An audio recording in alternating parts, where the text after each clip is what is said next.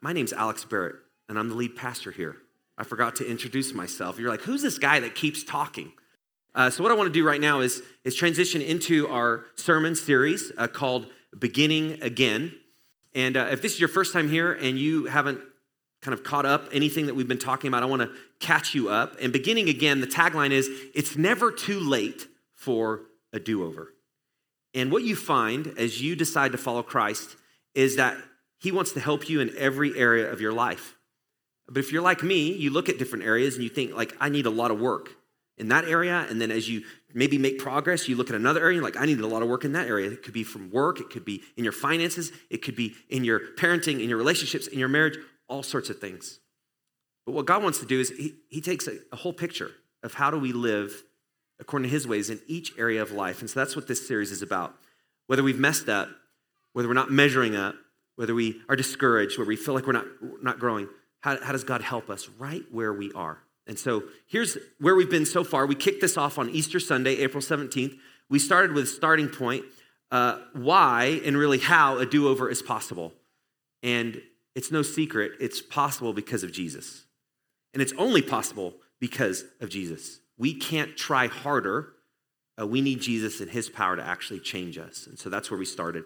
Uh, April 24th, a couple weeks ago, we talked about building on the rubble and how to get past your past.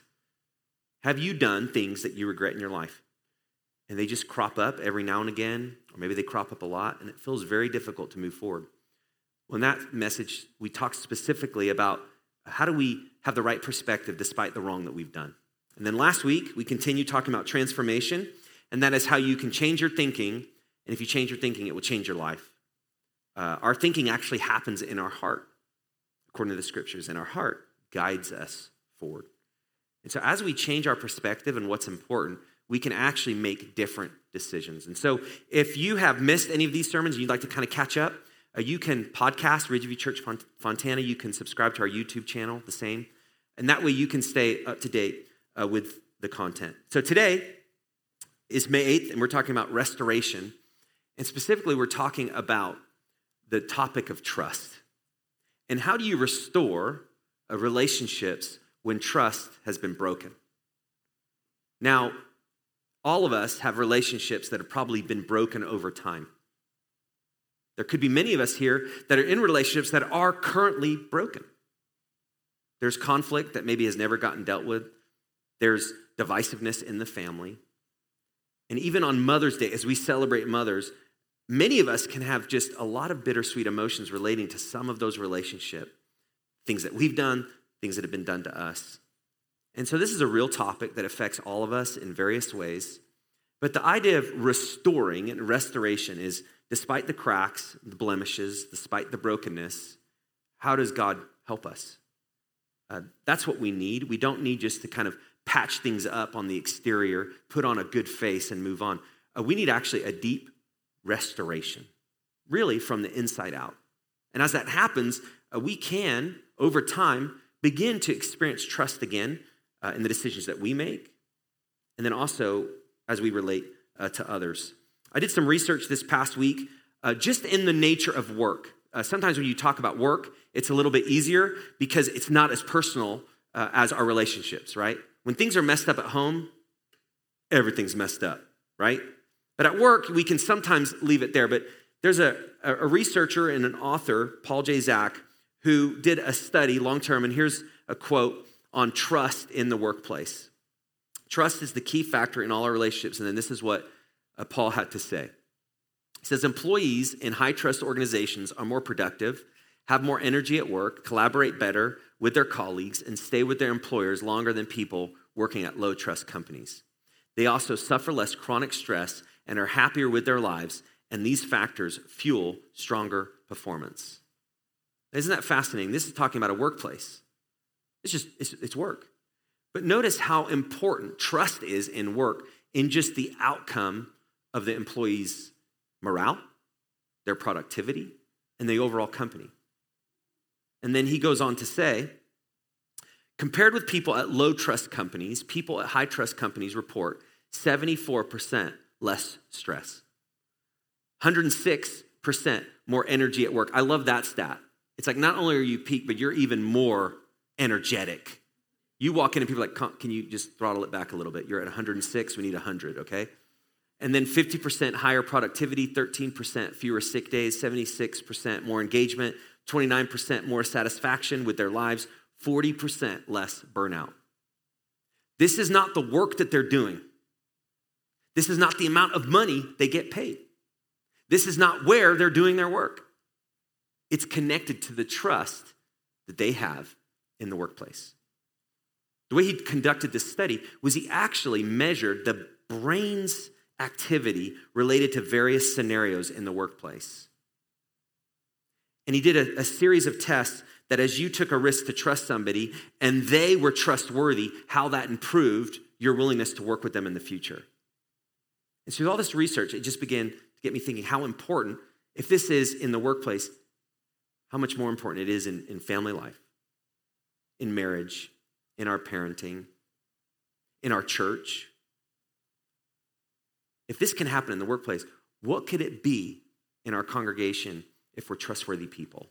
What could it be when we go home and we relate to each other that trust is growing and building? Not perfect, but when things get messed up, we clean it up and, and trust can grow. And so, trust is the key factor in all our relationships. And I think all of us would agree with that, right? It's the key factor.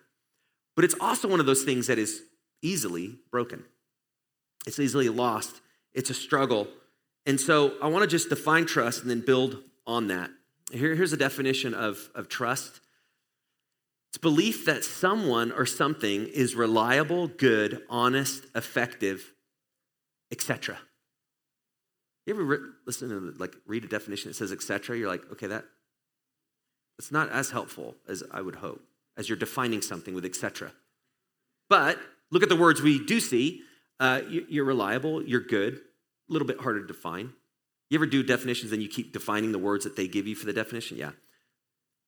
This is like a dictionary review over here, but honest and effective. So, all of those are things that we would hope we can have in relationships with people because that's built on trust. We want somebody that's reliable, we want somebody that's, that's looking out for our good and our interests, somebody that's honest, that, that follows up with what they say, they're true to their word, and effective.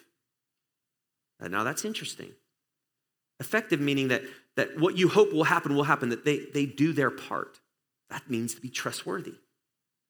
All of us want this in our relationships. There's not one of us that would choose the opposite of each of those words. We, we don't want people that are unfaithful. We don't want to relate to people that say one thing and do another.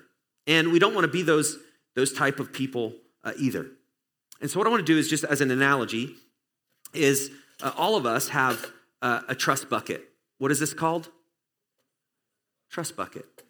And uh, in a bucket, there's you know deposits that we make, and I'm going to be making deposits of, of money. And when we do things that are trustworthy, it's like depositing money into the trust bucket. So if you give like a dollar uh, compared to you know maybe a nickel, man, you are really trustworthy, right? You, you came through. You could have made yourself look better. You could have done the easy way to please yourself, but, but you helped somebody. You're a very trustworthy person.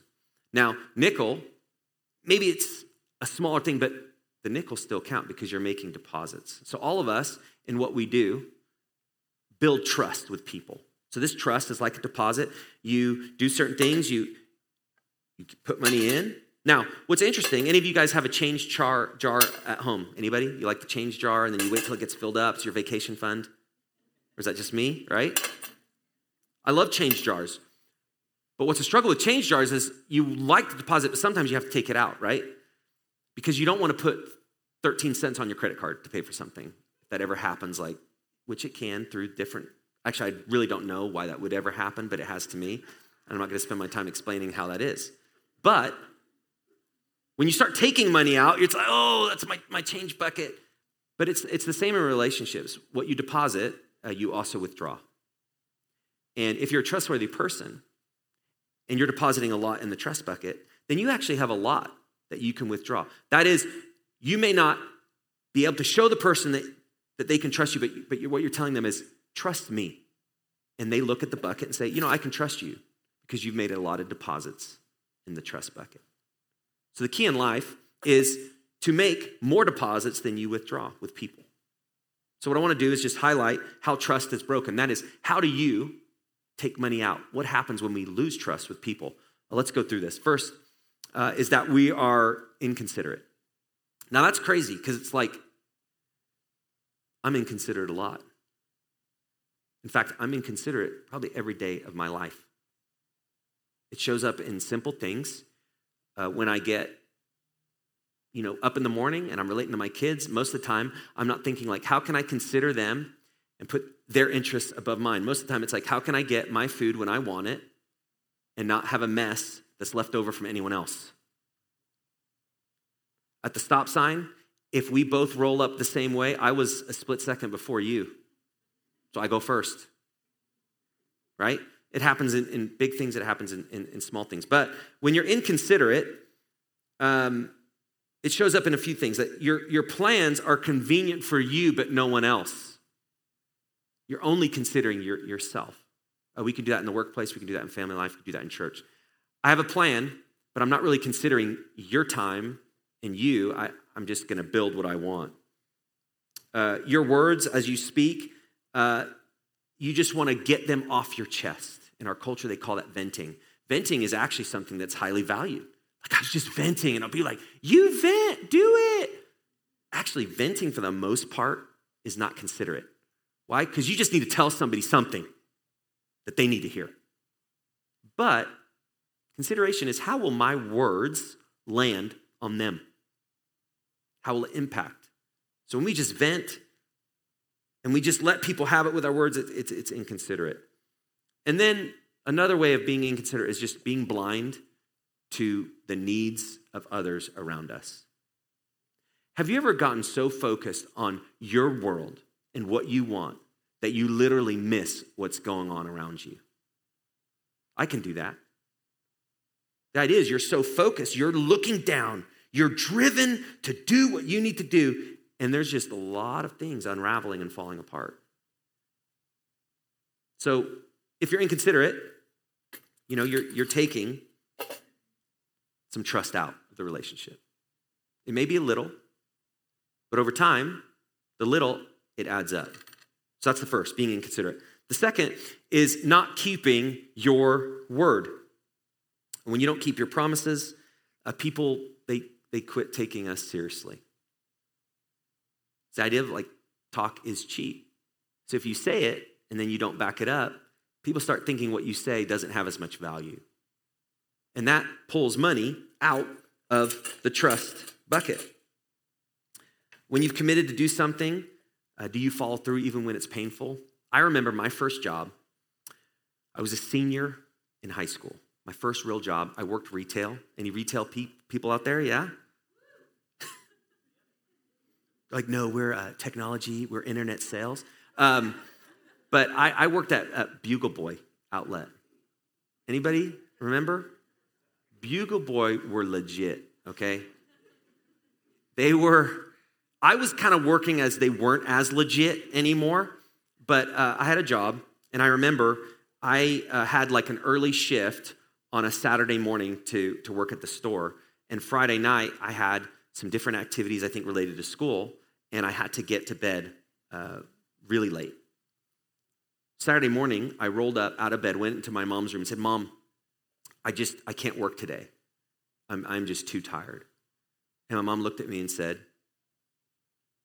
You will work today because you've committed to do it. you know, I'm like 16, 17 years old. Tired. I sound like a toddler. I'm so tired. I can't. You, you made a commitment. But I, am tired. I just, the bugle, the jeans can fold themselves, you know. And, and she's like, no, you, you need to do it. And, and from that moment, what she was doing is she was saying, Alex, you need to be a trustworthy employee. You've committed to something, you need to, to follow through. Uh, oftentimes, when we follow through with our word, uh, it's not out of convenience. Because most of the time, when we say something and then we change our mind, there's something better for us.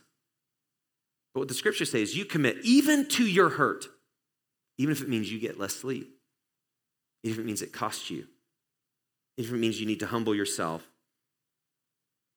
but not keeping your word that takes money out. Third, making bad decisions. This really comes when people follow you.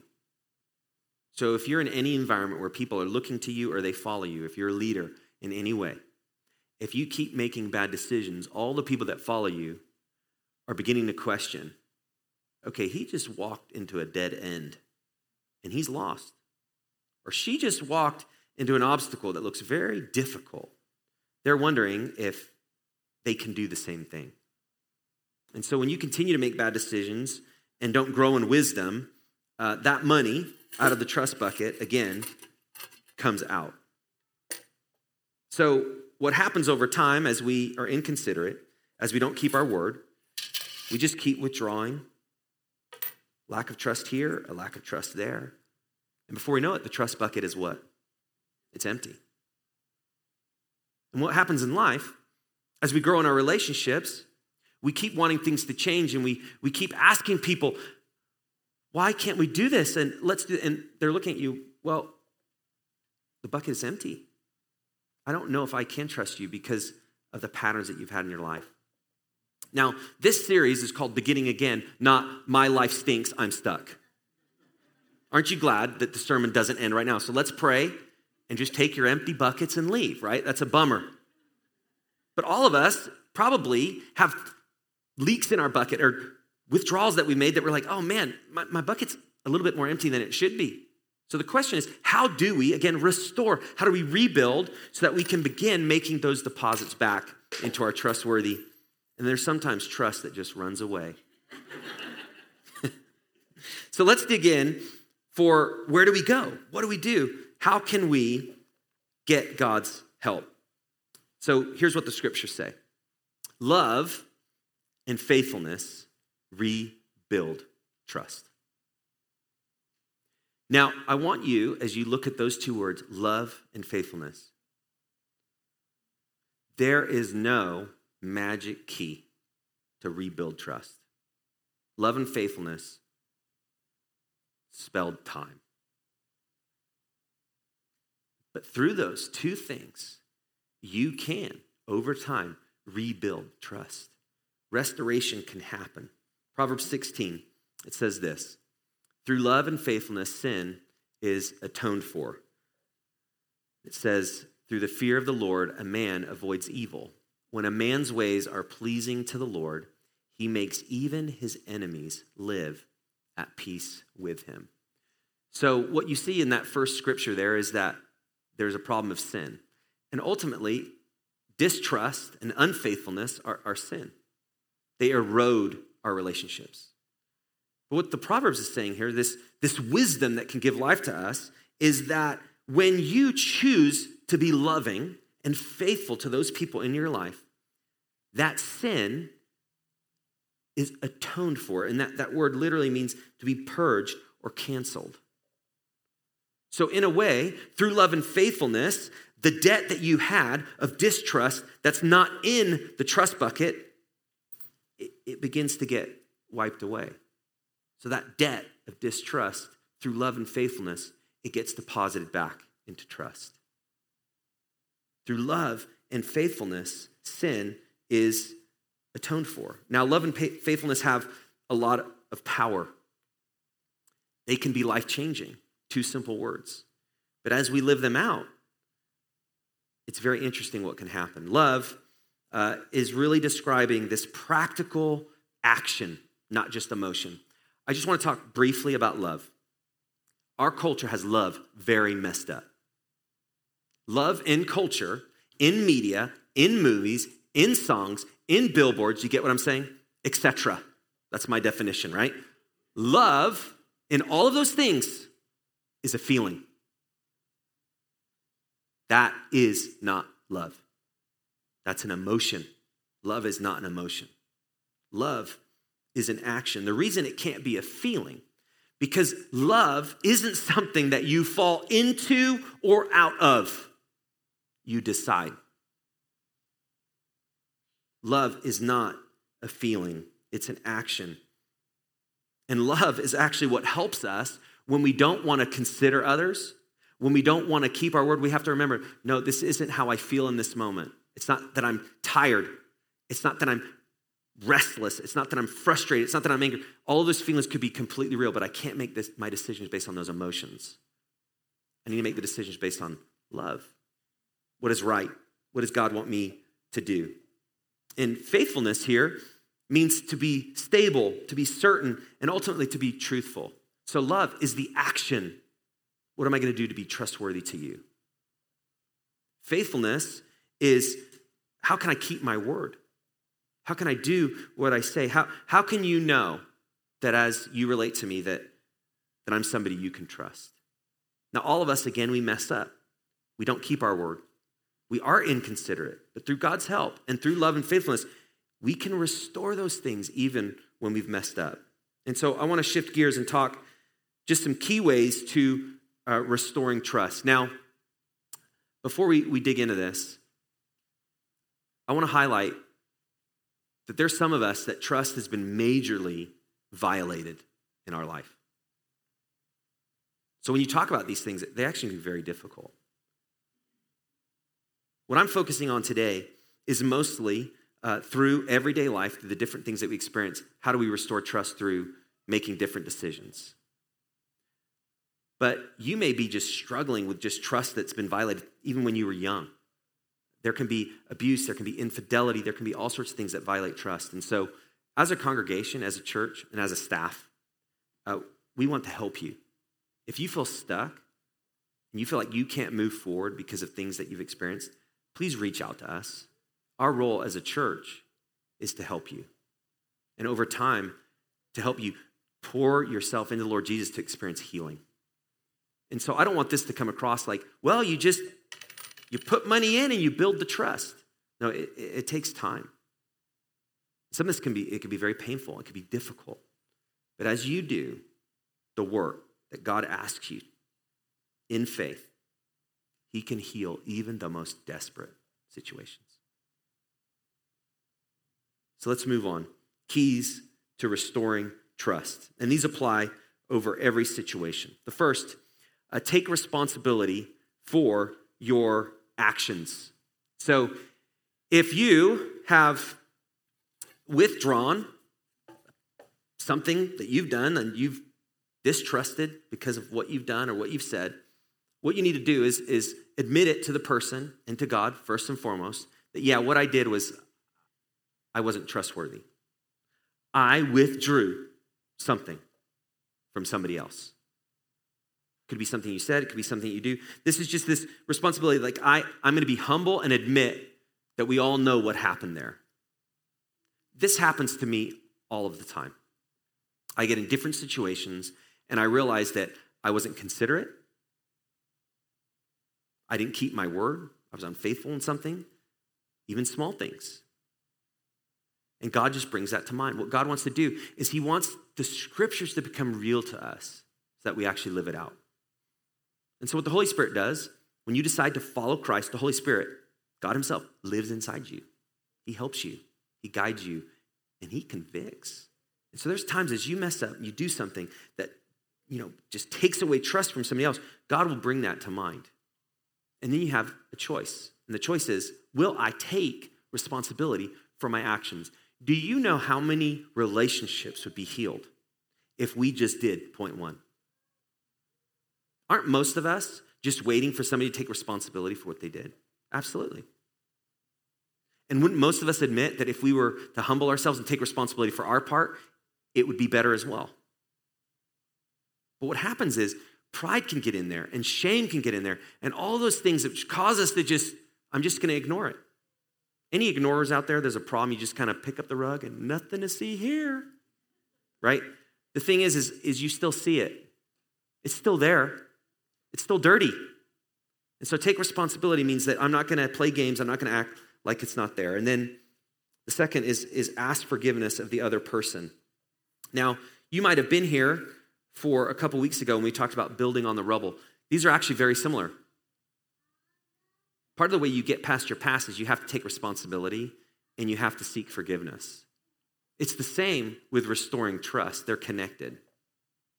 Because in our past, Most of the time, we have a lot of empty buckets with people.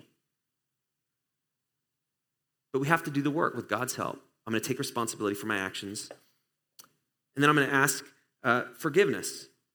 And I want to encourage you the same thing that I told the parents. If you do wrong, God knows it. If you do wrong to somebody else, do they know it? Absolutely. Young kids know it. If you're harsh with your kids, they know it. If you say something to your kids and change your mind, guess what? They know it. In fact, they have better memories than most of us. Remember, Dad, six years ago, you said that we would do this in 2022? Right? It's amazing little computers that they have in their head.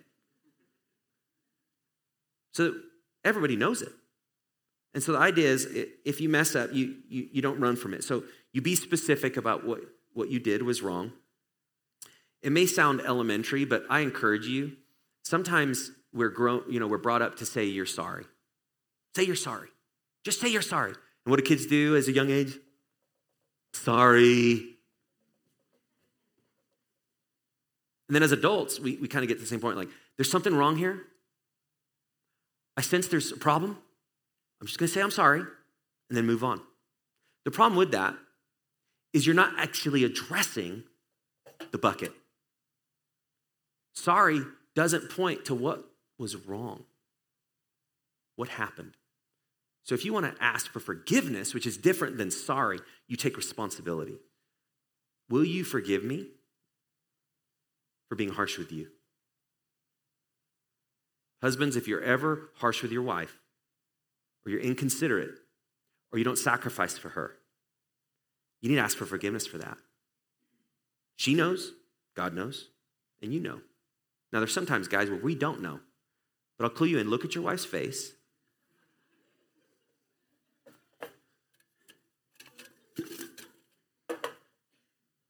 I think there's a problem here. And just, will you help clue me in in what I just did to make your face look like that? As your wife grows in her love for you, she will walk you through that process. But we can play so many games. We act like things didn't happen. If we act like things didn't happen, we don't need to take responsibility. If we don't take responsibility, we don't need to ask for forgiveness. So, name what you did that was wrong. This is where I encourage people to read the scriptures because the scriptures actually give you categories for what to do that's right, good fruit, and what we do that's wrong, bad fruit. So, if you know the scriptures, you can have the right categories for what you do. As you know what you do, you can know is this pleasing to God or is it not? and then ask for the forgiveness for the things that are not. Beginning again, to summarize, always involves personal responsibility and forgiveness. You can't begin again if you think it's always the other person. It doesn't matter how right you are and how wrong they are. You always have to take personal responsibility for what you have done every time. Now, it's true, your bucket may have a little bit more in it than theirs. But you still have to deal with those withdrawals that you have made as well. So, beginning again always involves personal responsibility and forgiveness. And then, number three is set out to show love and faithfulness. So, take responsibility, you can begin to restore. I'm admitting what I've done. That's wrong. This could be at the workplace, in family life, in church life. Number two, I'm going to ask forgiveness for that thing that I've done specifically. And you name it. And then number three, I'm going to set out to show love and faithfulness. Check out this scripture from Proverbs 3. It says, Let love and faithfulness never leave you. Bind them around your neck, write them on the tablet of your heart. Then you will win favor and a good name in the sight of God and man. So now you see, through love and faithfulness, sin is atoned for. But then the scripture gives another picture love and faithfulness. Don't let it leave you. Bind them, write them on the tablet of heart. Then, then you'll, you'll actually win some favor, not only in the sight of man, but in the sight of God. Now, this scripture, to kind of do it justice, what if this was literal? And we binded love and faithfulness. So the best thing I could do is to just create, and I didn't, somebody in our congregation made this for me. I kind of feel like a little bit like a rapper. It's kind of a dream of mine. MC Milk Dud, that was my high school call name, but um, you can ask me about that later. That's the only thing you're going to remember from this entire sermon. But, um, but you know, when you wear like the the chain, right? Like if your jewelry, you you want everyone to see it. It draws attention. You're going to a nice banquet, you want the nice earrings. I'm now talking completely out of my expertise. jewelry. Hopefully, you got some today. Um, but you know, you wear it so people will see it. What the scriptures are saying is you should live your life in a certain way that you don't forget that this is the way you're supposed to treat people. Literally, like when, when you look in the mirror, you see it. When you look down, you see it. Everywhere you go, you see it, and people see it. So when it's saying bind it around your neck, it's saying attach it to you so it's a part of you. So when you relate to people, I, I want to treat you with love. I want to put your goals in, in, in front of mine. It's really difficult to be selfish as the person is looking at you and you're like this. Right? That's the ultimate game. But that's what happens. We say we love somebody, but treat them the opposite. It's like having this necklace on and acting like it's not there. So the scripture is saying is fix this, love. But not only that, faithfulness. Attach them to you. Live this out, and it will be real. And as you do that, God gives you favor. Lack of trust, there's no favor. You ever read reviews on a restaurant that messed up or a business on like Yelp? Oh man, it's like they never recover. And it can be the same. As the bucket's empty, it feels like we can never recover, but through love and faithfulness, sin is atoned for, and you can receive there's favor from God. So what it's literally saying is as you love, you're, you're depositing things that were distrustful before, and maybe selfishness, or distrustful before, maybe not keeping your word, and you're beginning to make those deposits back. Uh, in closing, I just want to give some practical ways for all of us to do this this week. Practical ways to show love and faithfulness. It's basically practical ways for us to wear this necklace and it not be a fraud. It's to be real love and faithfulness. The first is this a love uh, sympathize with someone when they struggle. If you see somebody that's struggling, love them by meeting them exactly where they are. I struggle with this. I tend, I'm a guy, I want to fix situations. My wife and most women are a lot better at sympathizing with people. When I was younger, I fell into a cactus and I got neat like 100,000 needles. I didn't count them, but it felt like 100,000 needles. And who I went to was my mom, who took out every single needle that I had. Now, dads, it's like throw dirt on it, swim, you know, all sorts of like fix it, right? But what this sympathy is like, I see what you're dealing with. I see what you're, and this isn't about men and women. It's about how do I get past maybe what I think they need to do and not start there? How do I identify with where they are? If you want to love people, identify with where they are. If you identify with where they are, guess what? They'll be much more likely to listen to you. It's the same in all of our relationships. Men, if you're relating to your wife, and your wife is telling you all the things that she's focused on in her life and she's struggling with and she's stressed, what begins to happen for guys, and it's just a clue for you ladies, what begins to happen, we're like, oh gosh, my blood is starting to boil. There's all sorts of problems.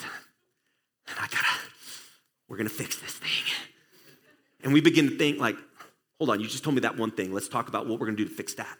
And, and you know, we're just, we kind of stop listening because we're just like, let's solve this thing. Guys, right? Don't go all quiet on me right now.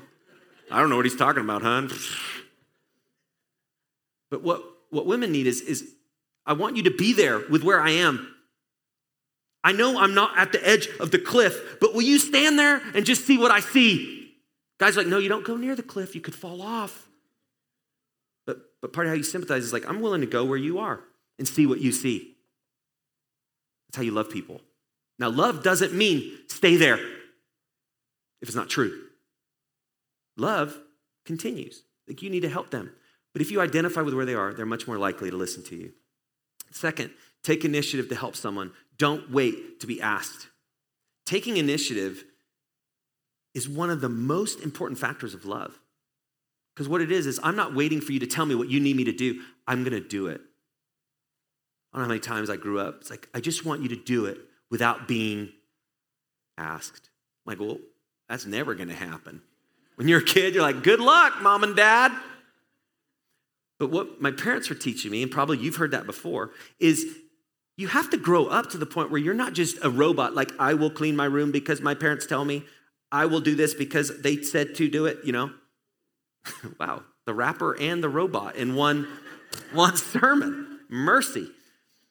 But when you take initiative, you're saying this is important. I'm not just conforming to your wishes. I'm doing what is needed. I'm doing what is right. I'm looking out for you.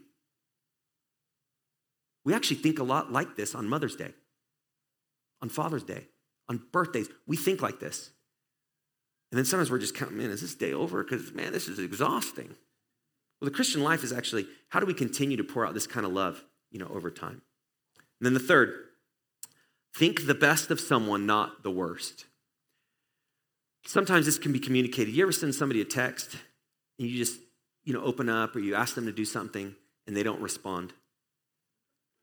We live in a time now where if somebody doesn't respond for an hour, we're like, our friendship's over. They don't like me. They're probably mad about that thing. We're just trained, like we, we, we tend to think the worst about situations. We tend to think the worst about ourselves. We tend to think the worst about others. But part of love is, is I'm to think the best. That's, that's goodwill. You know what? I'm, I'm not to run to scenarios that are not true. I'm not to borrow trouble. I'm not to tell myself lies about this person. I'm not to believe lies that maybe others tell about me. So it's, it's a battle. But when you think the best, not the worst, love grows. Give people the benefit of the doubt. Don't just assume the worst. Now, if they're untrustworthy, you have to be careful. But love is, I, am going to give you time and I'm going to think the best. And that's how trust and love builds. And then faithfulness, just some practical things. Arrive early to a meeting. Uh, this could be anything. If your kids are in sports, try to get there early. If you come late to one of your kids' games, you know what your kids think? It's not that important. Now, there's lots of other situations where that, that's not possible. I understand that. But as you're meeting with coworkers, as you're you say to your spouse you're going to be somewhere at a certain time, arrive early. You're showing that, that that really matters. You matter to me because time is valuable. And so if you can arrive early, that builds faithfulness. Uh, do what you say when you say you will do it.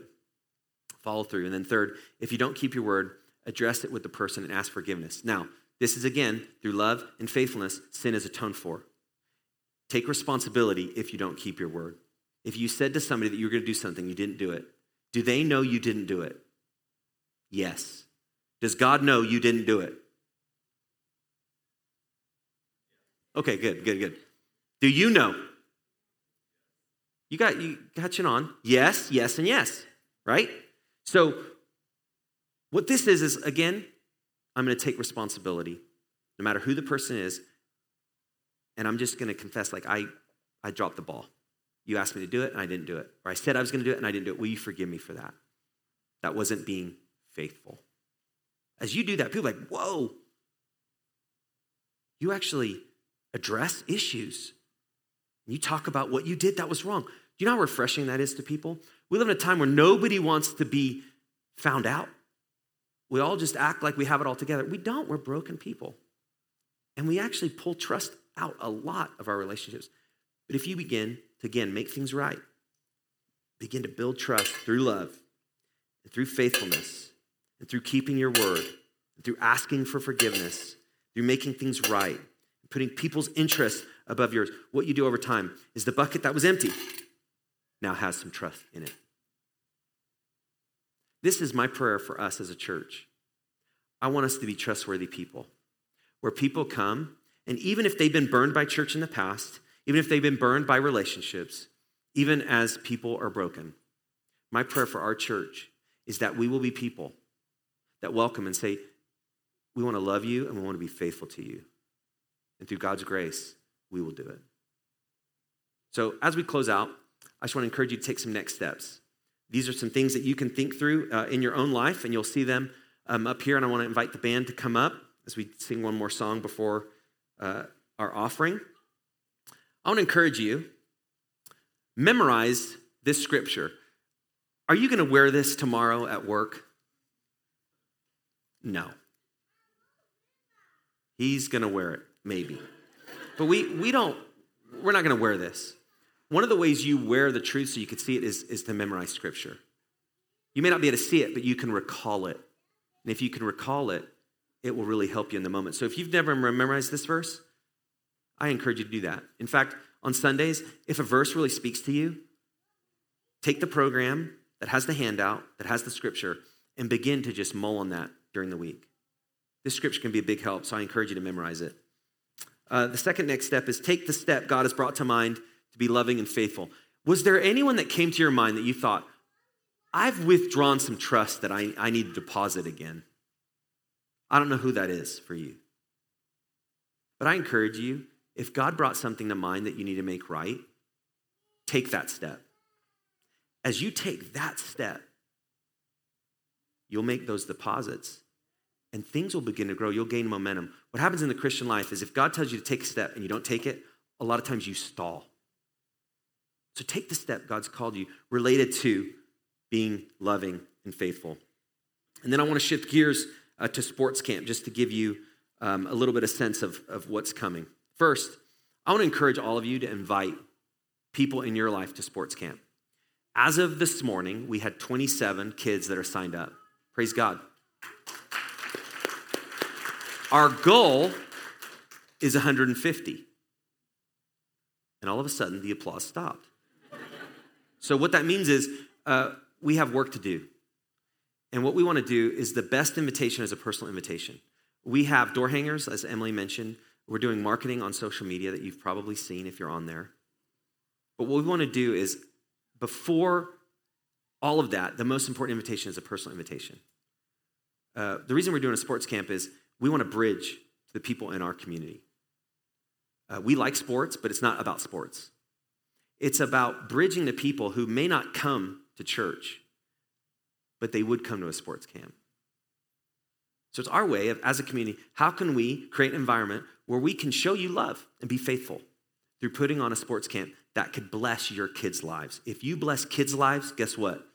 You bless parents' lives. And so if you've not signed up and your kids are between 5 and 12, we would love to have you sign up. There's a special code part of Ridgeview, if you use called KidZone, lowercase or uppercase, and you get half off registration. Now, if you invite people and they're not a part of Ridgeview, don't tell them that code. Okay?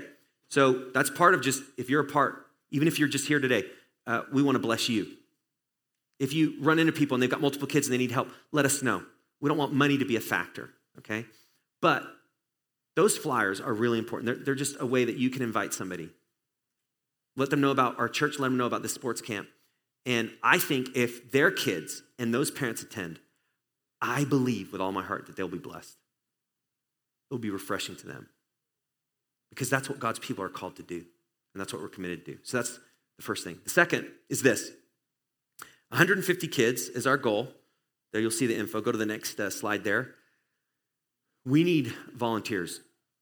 How many people do you think it needs? We need to keep an eye and create a good experience for 150 kids? Like five, ten? A lot. A lot. And as a church, we're putting this on. So, as a church, we bear responsibility for putting this on. So, I want to encourage you to volunteer for sports camp. We need help. If you have any skill in a sport, and I mean any skill, like you can pick up a ball and know it's a ball, you can volunteer. If you like kids, you can volunteer. if you just want to help in any area, we have so many things from registration to helping kids to first aid to security. All, we have so many different roles. So on Church Center, as Emily mentioned, there's actually a place where you can look at next steps and say up, upcoming next steps and volunteer for sports camp. In fact, it will lead you to a form that looks like this. You could put that on there. Once you click on volunteer for sports camp, you can let us know the days that you're available, the times, the rally that we have, and the different areas that you can volunteer. So I just want to encourage you, as we're talking about all of these things, we have an opportunity now to go into our community and make it real for people. And that's such a privilege that we have. And so I just encourage you, first and foremost, save that date, June 6th through June 10th. Volunteer. Volunteer for every night. See what God does as you exhaust yourself for Him. But through this camp, God will work. And so I encourage you, please volunteer, please register your kids, please invite. As you do that, God will make a difference. So let's close in prayer before we sing. Father, we thank you for this opportunity to gather in your name, the privilege that we have. Again, we thank you for all of the moms here. I know as a parent, it's a struggle to sometimes think that you're doing uh, what's right. It's easy to be discouraged. And so I just pray for all of the moms that they will know how valued they are before you, that they will know that you will give them the help and the strength that they need. I pray for those who have lost their moms, that are just suffering with the loss of that and just feeling the weight of that on this day. Uh, will you bring comfort to them right now?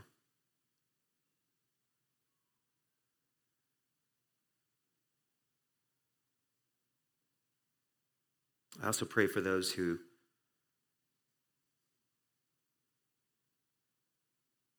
just desire to be pregnant and can't, that have struggled with the loss of miscarriage, maybe the loss of a hope or a dream of a family or a growing family. God, will you comfort them as well? Thank you for our church, the work that you're doing. We honor and praise your holy name. In the name of Jesus.